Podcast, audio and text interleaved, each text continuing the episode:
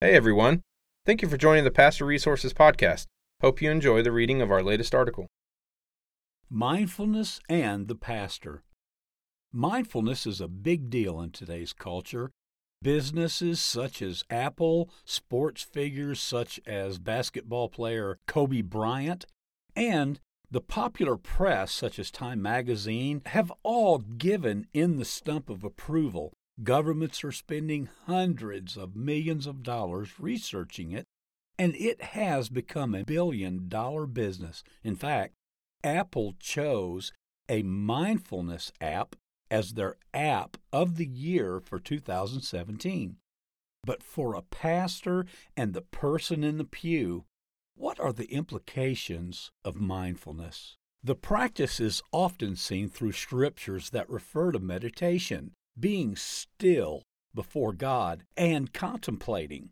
The application of these spiritual truths grew out of the first and second centuries following Jesus' resurrection, when the Roman government severely persecuted the church. This prompted many believers to flee into the desert surrounding Palestine, Syria, and Egypt to seek God. We call these people the desert mothers and fathers, or desert monastics. When Constantine, emperor of Rome, claimed conversion in AD 312, persecution ended. About 70 years later, Christianity became the official religion of the Roman world, and churches rapidly grew.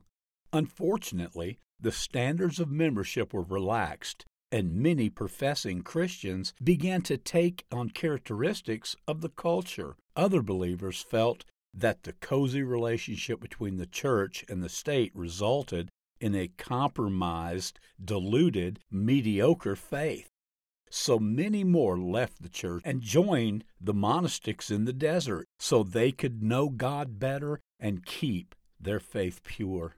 They organized themselves into communities, established monasteries, and lived ascetic lifestyles while plying their trades and growing their own food. They began to develop a lifestyle of mindfulness reflected in the practices such as silence, solitude, and contemplation. By the end of the fourth century, more than 30,000 monks and nuns lived in the desert by Lower and Upper Egypt. They viewed the desert as a place free from distractions and the laboratory to develop their minds, resist temptation, and love Jesus more purely.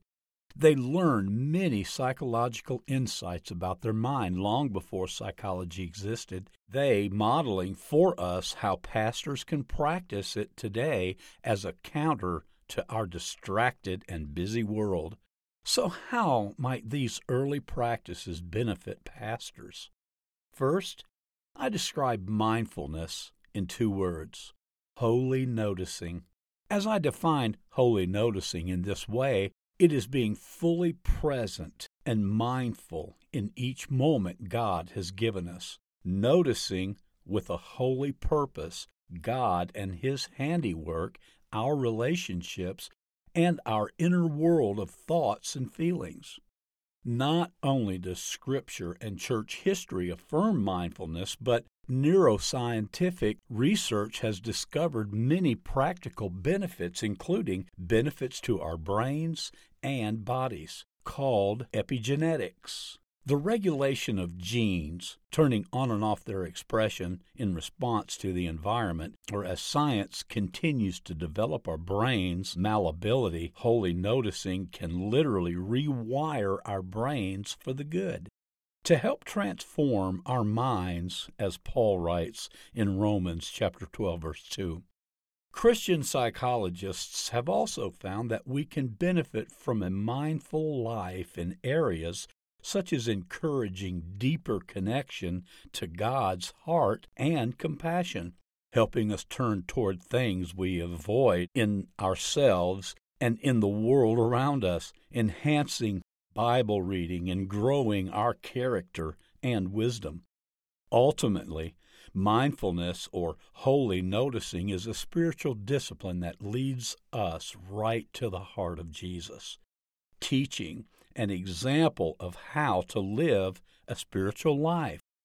It's not a magic elixir for every emotional or mental distress, yet, as you learn the art of holy noticing, you will spiritually flourish.